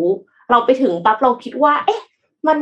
ต้องทำแบบนั้นแบบนี้สิโดยที่ยังไม่ได้ผ่านสเตจหนึ่งของที่พี่ปิ๊กบอกเลยเราควรจะไปเรียนรู้ก่อนว่าที่เขาทำกันมาเขาทำแบบไหนกันแล้วเหตุผลที่เขาทำแบบนั้นน่ะมันคืออะไรพอเรารู้แล้วอ่ะเราถึงจะคิดว่าเราจะพัฒนามันยังไงได้แต่ว่าคือพอเรารู้แล้วว่าเขาทำงานกันยังไงเราก็เริ่มเรียนรู้ว่าเออแล้วเพื่อนข้างๆเขาทำงานยังไงแผนกอื่นๆเขาทำงานกันยังไงเราก็เริ่มเป็นจิ๊กซอว์แอดแวลูด้วยการเป็นจิ๊กซอว์ให้เขาว่าเขาขาดอะไรเราก็ไปช่วยเขาได้เป็น collaborator ได้แล้วเสร็จแล้วหลังจากนั้นเราถึงจะไปสอนงานคนอื่นได้เพราะเราเห็นภาพกว้างขึ้นพอเราเห็นภาพกว้างขึ้นแล้วเรา supervise คนอื่นได้เราก็รู้ความแบบเหมือนกับว่า dynamic ระหว่างทีมระหว่างกันแล้วต่อมาถึงจะเป็น manager ได้เพราะว่าเรา manage คนหลายคนได้เรารู้แล้วว่าความซับซ้อนของทำไม marketing กับ finance ต้องทะเลาะกันเป็นต้นทำไมเซลล์กับบัญชีจะต้องทะเลาะกันอะไรเงี้ยค่ะคือเก็ทละว่าอ๋อคือรูปแบบการทำงานเขาไม่เหมือนกันนะ KPI เขาก็ไม่เหมือนกันนะเขาโดนบีบด้วยสิ่งนั้นอีกคนนึงโดนบีบด้วยสิ่งนี้อะไรอย่างเงี้ยค่ะแล้ววิธีการคิดระบบความคิดเขาก็ไม่เหมือนกันแล้วสุดท้ายพอเรา manage คนได้เราถึงจะ inspire คนได้คือเอ็มเชื่อว่า leader เนี่ยต้อง walk the talk ด้วยคือถ้าสมมติว่า leader ไม่เคยทำอะไรมาเลย let's say นะสมมติก็เป็นลูกเจ้าของบางคนเข้าไปถึงปั๊บโป๊ะเป็น CEO เลยนะคะพนักงานก็ไม่เลื่อมใสไม่ศรัทธาแล้วก็ไม่อยากทำตามไม่แน่ใจด้วยซ้ำว่าเขาเคยผ่านสเตจ1ถึง5มาก่อนหรือเปล่าถ้าเขาไม่เคยผ่านมาก่อนเนี่ยเขาอาจจะไม่เก็ทก็ได้ว่าองค์กรเนี่ยทำงานยังไงดังนั้นก็คือก็มีหลายคนที่เป็นลูกเจ้าของแต่ว่าเจ้าของเนี่ยบอกให้ไปเริ่มตั้งแต่ entry level เลยอันนั้นนะเอ็มชื่นชมมากเลยนะเพราะว่าเขาสามารถที่จะเข้าใจคน entry level ว่าทำงานยังไงแล้วมีความลำบากยังไงเหมือนแบบ empathizeพนักงานก่อนเราถึงจะมาเป็นนายอะไรเงี้ยค่ะก็คิดว่าทุกคนถ้าผ่านสเตจเหล่านี้น่าจะทำงานได้ดีขึ้นแล้วก็คือได้รับการยอมรับจากคนอื่นๆในองค์กรด้วยครับขอบคุณ7โมงครึ่งจากพี่ปิ๊กฮะขอบคุณค่ะนนพามาดูข่าวต่อครับมีข่าวที่ไทยนิดนึงครับมี2เรื่องหลักๆนะครับมีเอาเรื่องแรกก่อนนะครับเรื่องแรกเนี่ยคือราชกิจจาเมื่อวานนี้มีการประกาศเพิ่มเติมมานะครับน่าสนใจคิดว่าหลายท่านน่าจะได้เห็นกันแล้วก็คือเรื่องของการบังคับใช้กฎหมายจราจรทางบกนะครับให้เด็กที่อายุไม่เกิน6ปีสูงไม่เกิน135เซนติเมตรต้องนั่งคาร์ซีทบังคับถ้าไม่นั่งฝ่าฝืนปรับ 2,000 บาทนะครับโดยจะมีผลบังคับใช้ในอีก120วันนับตั้งแต่วันที่ประกาศนั่นหมายความว่าประกาศเมื่อวานนี้วันที่8นะครับก็นับไป120วันหลังจากนั้นนะครับสาระสำคัญหลักๆก็อย่างที่เล่าให้ฟังไปนะครับอายุไม่เกิน6ปีสูงไม่เกิน135เซนติเมตรต้องนั่งคาร์ซีทนะครับถือว่าพูดง่ายๆคือเป็นที่นั่งพิเศษสำหรับเด็กเพื่อป้องกันอันตรายนะครับแล้วก็ถ้าไม่นั่งก็ปรับ 2,000 บาทนะครับซึ่งให้เวลา120วันในการเตรียมตัวนะครับและจริงๆนนต้องบอกว่านนเห็นด้วยกับเรื่องนี้นะในการบังคับใช้ในทางกฎหมายเลยแล้วก็มีเรื่องของค่าปรับด้วยเพราะว่าอันตรายมากนะครับจริงๆแล้วเด็กนั่งรถโดยที่ไม่ได้นั่งคาร์ซีทเนี่ยค่อนข้างอันตรายเลยแหละนงคิดว่าติดตั้งไว้เนี่ยคุ้มกว่าถ้าเกิดอุบัติเหตุขึ้นมาเนี่ยไม่มีใครอยากให้มีการสูญเสียเกิดขึ้นมีการบาดเจ็บเกิดขึ้นโดยเฉพาะในเด็กนะครับอาการมันก็อาจจะรุนแรงเพราะว่าเด็กเขาไม่เหมือนผู้ใหญ่ที่เริ่มสามารถที่จะป้องกันตัวได้ระดับนึงแล้วขนาดผู้ใหญ่เองเกิดอุบัติเหตุบนถนนเนี่ยอันตรายเลยใช่ไหมครับไม่ต้องคิดภาพกับเด็กครับมันก็อันตรายเหมือนกันนะครับแต่ว่าอาจจะต้องค่อยๆใช้เวลาปรับตัวกันสักพักนึงเนาะเพราะว่ากว่าที่คนจะเรียนรู้ในเรื่องนี้กว่าที่คนจะเข้าใจว่ามันจำเป็นที่จะต้องมีความปลอดภัยในรถในบนถนนเกิดขึ้นนะแล้วรวมถึงน้องคิดว่าถึงเวลาพอบังคับใช้แล้วคนบางคนยังไม่ได้มีการใช้คาร์ซีทเนี่ยก็อาจจะไม่ได้มีการจับปรับในทุกกรณีอาจจะดูเป็นเคส by เคสไปแต่คิดว่าก็ต้องให้คนค่อยๆปรับตัวต่างประเทศเองเนี่ยเขาก็ใช้คาร์ซีทกันหมดนะครับสำหรับเด็กๆนะครับกฎหมายมันก็ค่อนข้างรุนแรงนะครับ สำหรับเพราะว่าเขาก็เน้นในเรื่องความปลอดภัยมาเป็นอันดับต้นๆมีความสำคัญมากๆนะครับพี่ปิ๊กพี่เอ็มคิดว่าไงฮะเรื่องนี้เราเห็นโลกโซเชียลแตกออกเป็น2ด้านเหมือนกันนะเมื่อคืนนี้โอ้แน่นอนครับคือจะบอกว่ามันต้องแยก2เรื่องจริงๆคือโหแยกได้หลายเรื่องเอาหลักๆแล้วกันเนาะเรื่องแรกความปลอดภัยเลยแล้วไม่มีใครเถียงนะมันดีที่สุดจริงๆถูกไหมครับมันคือดีครับทุกคนเนาะแต่ประเด็นก็คือทำไมต้องมาตอนนี้ใช่ครับมันมาตอนที่พี่พูดถึงคนส่วนใหญ่ของประเทศที่รายได้ไม่ได้เยอะนะครับแล้วพอดีเขามาพี่บอกว่าเจตนาดีพอดีมันมาในเวลาที่ผิดเวลาเนี่ยมันก็กลายเป็นเรื่องไม่ดีได้นะครับอันนี้พี่บอกเลยอันนี้คือพี่ไม่รู้เขาชงเรื่องนี้กันมานานแค่ไหนครับนนท์เพียงแต่ว่ามันออกมาในจังหวะที่คนกำลังลำบากมากในเรื่องของเศรษฐกิจแล้วคาซีไม่ได้ถูกนะครับอย่างแย่ๆก็ต้องมีหลักพันนะหลายพันด้วยไม่ใช่หลักพันต้นๆนะไปจะถึงหลักเราไม่พูดถึงหลายหมื่นนะเพราะคนที่สามารถซื้อได้คือซื้อได้อยู่แล้วพี่ไม่มีปัญหาแต่ว่าเรามองถึงว่ากฎหมายบังคับใช้กับคนทุกคนถูกไหมครับทีนี้พอมันมาตอนแบบจังหวะตรงนี้เนี่ยก็น่าเห็นใจนะครับน่าเห็นใจคือคนที่ต้องใช้แต่ประเด็นสุดท้ายกับมันจริงคือพี่เชื่อว่าถ้าเราไม่พร้อมที่จะเอาเด็กใส่รถไปอ่ะอย่าเอาเด็กใส่รถไปคือคุณจะได้ไม่ต้องซื้อคาร์ซีทไงค่ะแล้วก็มันก็จะมีคนที่แบบที่สุดของความลำบากก็คือไม่มีทางเลือกที่พี่เห็นบ่อยๆเลยนะครับพี่เห็นบ่อยมากๆก็คือคนที่ขับรถขนส่งที่เป็นรถกระบะแล้วเป็นกระบะตอนเดียวอ่ะแล้วก็พ่อขับแม่อุ้มลูกนั่งอยู่ข้างในข้างหลังขนสินค้าเต็มไปพวกนี้อันนี้คือพี่หมดคือที่สุดของความเห็นใจจริงๆเขาว่ารถกระบะตอนเดียวไม่มีที่สำหรับใส่คาร์ซีทนี่ครับครับแล้วก็แบบนึกออกไหมมาถึงเป็นอะไรกรณีที่เหมือนที่นนท์บอกเงี้ยมันจะดูเป็นเคส by เคสไปพอดูเป็นเคส by เคสนะมันก็ได้มีช่องว่างให้ตำรวจรีดไถได้อ๋อจริงค่ะคือพอมันทุกอย่างมันมีความอีลุงตุงนางมันมีช่องไม่ปุ๊บเนี่ยมันจะมีอะไรปุ๊บเนี่ยแล้วมันจะมีเราจะได้กลับมาเจอด่านอีกนะครับครับด่านที่ก็ด่านลอยอ่ะอันนี้โบกด่านลอยไม่ได้โบกอะไรแล้วโบกคาซีทใช่ไปกันใหญ่แล้วคือไม่ต้องทำอะไรแล้วคือเอาจริงๆเนี่ยต้องบอกว่าถ้ารถเราไม่เหมาะกับการเอาเด็กนั่งไปอะครับไม่ควรจริงๆอันนี้แบบคือง่ายที่สุดเลยนะคุณไม่ต้องซื้อคาร์ซีทคุณไม่ต้องใส่เด็กเข้าไปจริงๆคาร์ซีทนี่มันราคาอยู่เท่าประมาณช่วงประมาณเท่าไหร่นะครับเนี่ยนะมีเอาแบบที่ใช้งานมันมีอีกนะคาร์ซีทมาตรฐานกันแล้วมาตรฐานนะมันหลายเลนมากเรารู้สึกว่าราคาจะวิ่งอยู่แถวๆประมาณแบบ 2,000 จนถึงประมาณ 3,000 โอเคหลักหมื่นมีหลักหมื่นยี่ห้อ 30,000 40,000 ก็มีเหมือนกันนะครับแต่ว่าตัวที่ใช้ได้มีความปลอดภัยเนี่ยก็จะวิ่งอยู่ตั้งแต่ 2,000 3,000 4,000 นึกว่าจะวิ่งอยู่ประมาณตรงนี้ต้องคิดว่าถ้าเราดูกันกับค่าปรับจริงๆคุณโดนปรับทีนึงคุณก็ได้คาร์ซีทอันนึงอ่ะก็เทียบอย่างนั้นก็ได้เหมือนกันปรับทีนึงก็คาร์ซีทอันนึงเหมือนกันราคาก็จะอยู่วิ่งอยู่ใกล้ๆช่วงประมาณนี้เหมือนกันนะครับนี่มีคุณแพตตี้ถามคำถามดีนะถ้านั่งแท็กซี่ทำไงน่าสนใจมากอันเนี้ยแต่แท็กซี่อาจจะยกเว้นแหละอันนี้แล้วถ้าเราเข้าใจคือบางทีประกาศที่ราชการประกาศมาก็ไม่ได้มีรายละเอียดครบถ้วนเนาะว่าภาคปฏิบัติจะต้องทำยังไงแล้วก็ปล่อยให้เรางงคือไม่แล้วครับก็คือประกาศมาก่อนแล้วไปงงทีหลังแล้วก็ค่อยๆออกอะไรนะพิมพ์มาเรื่อยๆอะไรอย่างเงี้ยไอ้ไม่พิมพ์ไม่ได้ประกาศตามมาเรื่อยๆก็เอาอะวันที่คุณประกาศใช้ในครบ120วันนะตรงนี้เนี่ยกรุณามีกฎระเบียบข้อปฏิบัติให้ชัดเจนนะแต่ตึ๊ดออกมาให้ครบละกันประชาชนจะได้ไม่สับสนครับแต่อย่างที่ตามมาด้วยคือคนที่เอาเด็กซ้อนมอไซค์เนี่ยอันนี้คืออันตรายสุดแล้วค่ะแล้วเด็กก็ไม่มีหมวกกันน็อกไม่มีอะไรอย่างเงี้ยเทรนเยอะมากเลยอันนี้แบบโอ้โหอันนี้ขอฝ่ายเรื่องช่วยทำทีแถวบ้านนี้ก็เห็นนะพ่อขี่ลูกยืนเกาะหลังอ่ะบอกเฮ้ยเอางี้เลยเหรอลูกนี่อันตรายมากแล้วไม่ใช่ธรรมดาสวนเลนด้วยบางทีโอ้แบบครบทุกอิเลียบทแล้วเด็กนะโตขึ้นมากับการเกาะแบบนั้นขี่สวนเลนแบบนั้นโตขึ้นมาเขาจะขี่ตามเลนเป็นไหมอ่ะก็ขี่สวนเลนเป็นเรื่องปกติเขาเห็นมาแต่เด็กไงอ๋อเนาะมันก็เห็นเป็นตัวอย่างเพราะฉะนั้นเนี่ยมันก็ต้องรณรงค์กันตั้งแต่สอนกันตั้งแต่เด็กๆเหมือนกันนะครับ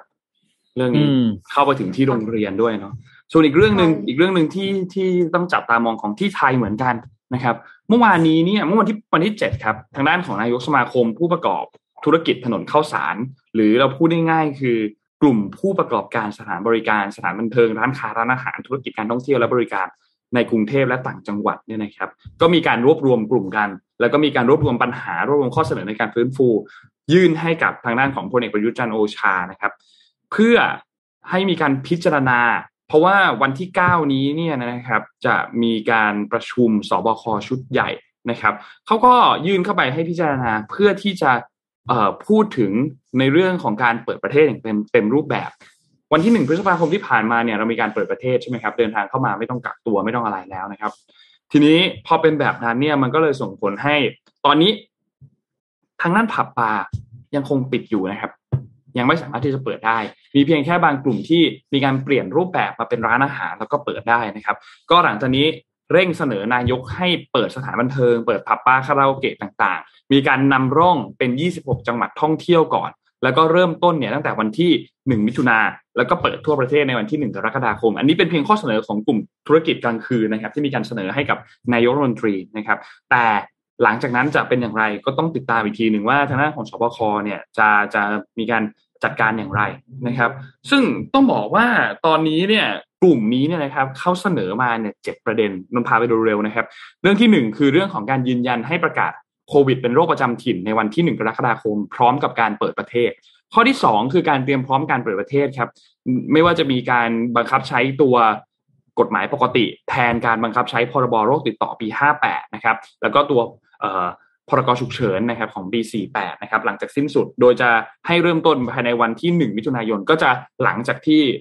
พรกฉุกเฉินหมดพอดีถ้าเขาไม่ต่อนะครับข้อที่3นะครับคือเรื่องของการอนุญาตให้เปิดกิจการสถานผับบาร์คาราโอเกะที่รับรองมาตรฐานตัว SHA+ เนี่ยนะครับหรือว่า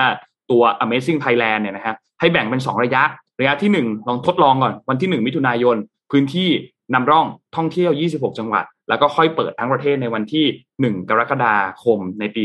65นะครับแล้วก็ให้ผู้ว่าราชการจังหวัดนะครับในวันที่ข้อ4นะครับให้ผู้ว่าราชการจังหวัดในแต่ละจังหวัดเนี่ยนะครับมีการร่วมกับผู้ประกอบการติดตามกำกับดูแลให้เป็นไปตามมาตรการ Covid Free Setting ข้อที่5ผู้ว่าราชการจังหวัดและหน่วยงานที่เกี่ยวข้องร่วมมือกับผู้ประกอบการและประชาชนในแต่ละจังหวัดมีการบูรณาการรณรงค์ให้ประชาชนตระหนักรู้ต่างๆในมาตรการด้านสาธารณสุขข้อที่6ทบทวนปรับปรุงพิจารณามาตรการควบคุมเครื่องดื่มแอลกอฮอล์ให้สอดรับกับสถานการณ์เช่นในช่วงเวลาปัจจุบันห้ามขายแอลกอฮอล์ตอนบ่าย 2-5 โมงเย็นนะครับก็ยกเลิกนะครับมีการกำหนดพื้นที่พิเศษให้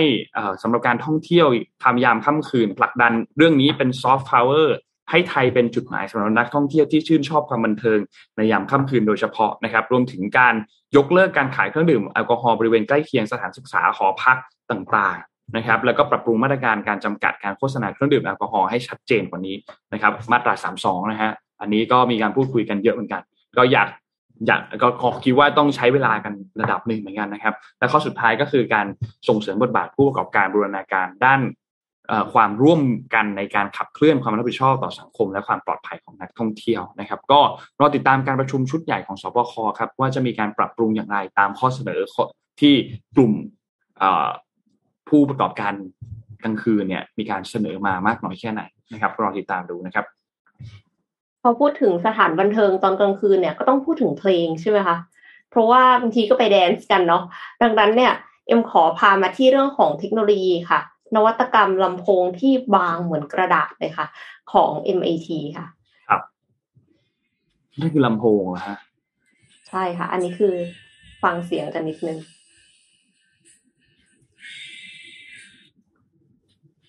เขาลองดึงออกให้ดูใส่เข้าไปไว้ชอบการใช้เพลง Queen มากคลาสสิกแล้วมันจะมีเสียงเบสมั้ยเนี่ยมันก็คงไม่ดีเท่าขนาดนั้นแต่ว่ามันก็ฟังได้พี่ปิ๊ก อาจจะไม่ได้ใช้ฟังเพลงแต่อาจจะใช้แบบฟังประกาศในเครื่องบินอะไรอย่างเงี้ยค่ะเนี่ยคือผลงานของวิศวกรจากสถาบัน MIT นะคะพัฒนาลำโพงที่มีความบาง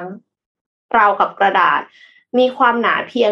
120มิลลิเมตรแล้วก็มีน้ำหนักเพียง2กรัมเท่านั้นเองค่ะโครงสร้างหลักในการก่อกำเนิดเสียงของลำโพงเนี่ยคือแผ่นเมมเบรนเสียงในรูปแบบอิเล็กทรอนิกส์จะถูกแปลงให้กลายเป็นแรงสั่นสะเทือนเมื่อแผ่นเมมเบรนสั่นก็จะเกิดแรงกระทบต่ออากาศที่อยู่โดยรอบทำให้เกิดคลื่นเสียงกระจายมาที่หูของผู้ฟังในที่สุดค่ะ ลำโพงอันนี้ผลิตด้วยวัสดุที่เรียกว่า piezo electric ซึ่งสามารถเกิดการสั่นสะเทือนได้เมื่อได้รับกระแสไฟฟ้าทำให้แรงสั่นสะเทือนแตกต่างกันไปตามกระแสไฟฟ้าที่ส่งเข้ามาทั้งนี้เนื่องจากการสร้างเสียงของลำโพงเกิดขึ้นจากการสั่นสะเทือนทำให้แผ่นเมมเบรนที่กำเนิดเสียงเนี่ยต้องถูกจัดวางในตำแหน่งที่สามารถสั่นสะเทือนได้อย่างอิสระภายในลำโพงหมายความว่ามันต้องเป็นแซนด์วิชกันแล้วไอ้แผ่นเมมเบรนนี่อยู่ตรงกลางค่ะการออกแบบลำโพงเนี่ยก็เลยต้องมีมิติเพื่อไม่ให้แผ่นเมมเบรนกระทบกับพื้นผิวเพราะว่าอาจทำให้ได้ยินเสียงไม่ชัดเจนหรือไม่สามารถสร้างเสียงออกมาได้วิศวกรผู้พัฒนาลำโพงเนี่ยเขาเคลมว่าสามารถนำไปติดตั้งที่พื้นผิวต่างๆได้หลากหลายรูปแบบค่ะโดยไม่ทำให้แรงสั่นสะเทือนลดลงหมายความว่าสามารถที่จะสร้างห้องที่มีผนังบุด้วยลำโพงกระดาษนึกถึงว่ามันเป็นวอลเปเปอร์ค่ะพี่ปิ๊กแต่มันคือลำโพงคือแทนที่จะเป็นวัสดุเก็บเสียงเนาะเมื่อก่อนนี้ถ้าสมมติว่าสร้างห้องโฮมเธียเตอร์แต่อันนี้คือกลายเป็นว่าลำโพงอยู่รอบตัวเราเลยก็ได้เช่นเดียวกันนะคะรวมถึงสามารถออกแบบลำโพงกระจายเสียงให้มีลักษณะเหมือนใบที่เป็นธงลูกแขวนไว้ลู่ลมหน้าบ้านก็ได้ด้วยนะคะความลับของการออกแบบอยู่ที่โครงสร้างภายในของลำโพงกระดาษแบ่งออกเป็น3ชั้นคล้ายแซนด์วิชโดยชั้นกลางเนี่ยก็คือแผ่นเมมเบรนมีความหนาเพียง8ไมโครเมตรค่ะที่มีวัสดุเพียโซอิเล็กทริกจัดวางเป็นแถวจนทั่วทั้งแผ่นส่วนชั้นบนสุดเนี่ยจะเป็นพลาสติกชนิดเพชรที่เจาะรูไว้ทั่วๆตามตำแหน่งของวัสดุเพียโซอิเล็กทริกเพื่อที่จะให้เพียโซอิเล็กทริกสามารถสั่นสะเทือนแล้วก็ป่องออกมาได้อย่างเป็นอิสระชั้นล่างสุดจะเป็นเพชรเหมือนกันที่ประกอบซ้อนเมมเบรนpiezo electric เนี่ยเพื่อที่จะป้องกันแล้วก็ช่วยให้ผู้ใช้เนี่ยสามารถติดตั้งกับพื้นผิวต่างๆได้ก็สามารถนำไปติดตั้งไว้ที่ผนังห้องพร้อมต่อกระแสไฟฟ้าเพื่อให้มันเป็นแหล่งพลังงานในการกำเนิดเสียงค่ะผลปรากฏว่าอย่างที่เราได้ยินกันไปนะคะลำโพงเนี่ยสามารถสร้างเสียงออกมาได้ที่ความดัง66เดซิเบลซึ่งก็คือเสียงพูดธรรมดาเนี่ยในย่านความถี่เสียง1กิโลเฮิรตซ์แล้วก็ความดัง86เดซิเบลในย่านความถี่เสียง10กิโลเฮิรตซ์ความดังเฉลี่ยของลำโพงทั่วไปเนี่ยอยู่ที่ราว 85-87 เดซิเบลซึ่งก็คือแสดงว่าดังใกล้เคียงกับลำโพงทั่วไปเลยนะคะนอกจากจะมีความบางแล้วลำโพงกระดาษเนี่ยยังใช้พลังงานอย่างมีประสิทธิภาพด้วยค่ะลำโพงปกติเขาบอกว่าใช้พลังงานไฟฟ้าเนี่ย1วัตต์ต่อตารางเมตรหรือมากกว่า1วัตต์หรือมากกว่านะคะแต่ว่าลำโพงกระดาษเนี่ยใช้พลังงานเพียง100มิลลิวัตต์ต่อตารางเมตรเท่านั้นเองค่ะซึ่งวิศวกรเชื่อว่าลำโพงกระดาษเนี้ยจะสามารถนำไปประยุกต์ใช้ได้ในอีกหลากหลายหน้าที่ทั้งเรื่องเอนเตอร์เทนเมนต์ไปจนถึงเรื่องของการแพทย์ค่ะเป็นแหล่งกำเนิดคลื่นเสียงเพื่อใช้อัลตราซาวด์เป็นต้นโหยอันนี้คือจะล้ำมากเลยนะตอนแรกคือคิดว่าเอาก็แปะไปตามที่ต่างๆเอาไม่ใช่คือทำได้มากกว่านั้นค่ะแต่ว่าวิศวกรเนี่ยเขายังต้องพัฒนาลำโพงกระดาษให้พร้อมใช้งานมากกว่านี้ก็อีกไม่นานก็อาจจะเห็นการใช้งานที่มากขึ้นหรือว่าเห็นเอามาขายในท้องตลาดค่ะน่าสนใจนะเจ๋งเนาะการที่สามารถสร้างนวัตกรรมอะไรแบบนี้ได้มันเจ๋งมากเลยอ่ะใช่แต่จริงๆแล้วอ่ะคือพอไปหาคลิปเยอะๆอะค่ะก็คือเจออันที่เป็นแบบเขาใช้เทปที่เป็นทองแดงอะค่ะแปะบนกระดาษอ่ะแล้วก็คลิปใช้ที่หนีบ2อันแล้วไปต่อกับแบตเตอรี่อ่ะมันก็เป็นลำโพงได้เหมือนกันนะแต่ว่าต้องใช้แม่เหล็กด้วยอีกอันนึงเอาแม่เหล็กมาจิ้มตรงกลางของขดทองแดงที่เป็นเทปทองแดงอะค่ะก็สามารถที่จะทำลำโพงได้เหมือนกันซึ่ง Amazing มากเลยมันเหมือนแบบเป็นการทดลองวิทยาศาสตร์ของเด็กอ่ะแต่ว่าสร้างลำโพงขึ้นมาได้1อันครับบางๆเหมือนกันเป็นแบบแผ่นกระดาษเหมือนกันครับพี่ปิ๊กเหมือนแผ่นกระดาษแข็งเสร็จแล้วก็คือแปะเทปที่มันมีทองแดงอยู่อ่ะมันก็คือนำไฟฟ้าเหมือนกันแล้วก็ใช้แม่เหล็กเล็กๆมาจิ้มตรงกลางแล้วอันเนี้ยไปต่อกับแบตเตอรี่มีเสียงเช่นเดียวกันเลยจริงครับน่าสนใจนะโลกเราอีกหน่อยอะไรนะวอลเปเปอร์แทนที่เป็นวอลเปเปอร์เป็นไอแผ่นเนี้ยเปิดเพลงดีท่าออกมาทุกทิศห้องนะแต่ว่าอาจจะต้องระวังเรื่องเสียงสะท้อนนะผมคิดว่าจริงๆต้องระวังเรื่องเสียงสะท้อนจะต้องระวังเรื่องเสียงสะท้อนโอเควันนี้มีข่าวปิดท้ายจริงๆเรามีเรื่องรัสเซียแต่ว่ามันค่อนข้างยาวเดี๋ยวพรุ่งนี้เล่าให้ฟังทีนะครับน่าจะ น่าจะครบแล้วน่าจะครบถ้วนนะครับวันนี้ขอบคุณทุกท่านมากๆที่ติดตาม Mission Daily Report นะครับแล้วก็แน่นอนครับว่าต้องขอบคุณ SCB นะครับผู้สนับสนุนแสนใจดีของเรานะครับขอบคุณ SCB มากๆที่คอยให้การสนับสนุนพวกเรามาโดยตลอด NDR นะครับและขอบคุณดีน่าโทนิวน้ำเต้าหู้ออร์แกนิกหอมอร่อยดีกับสุขภาพให้คุณออร์แกนิกได้ทุกวันนะครับขอบคุณมากๆเช่นกันนะครับ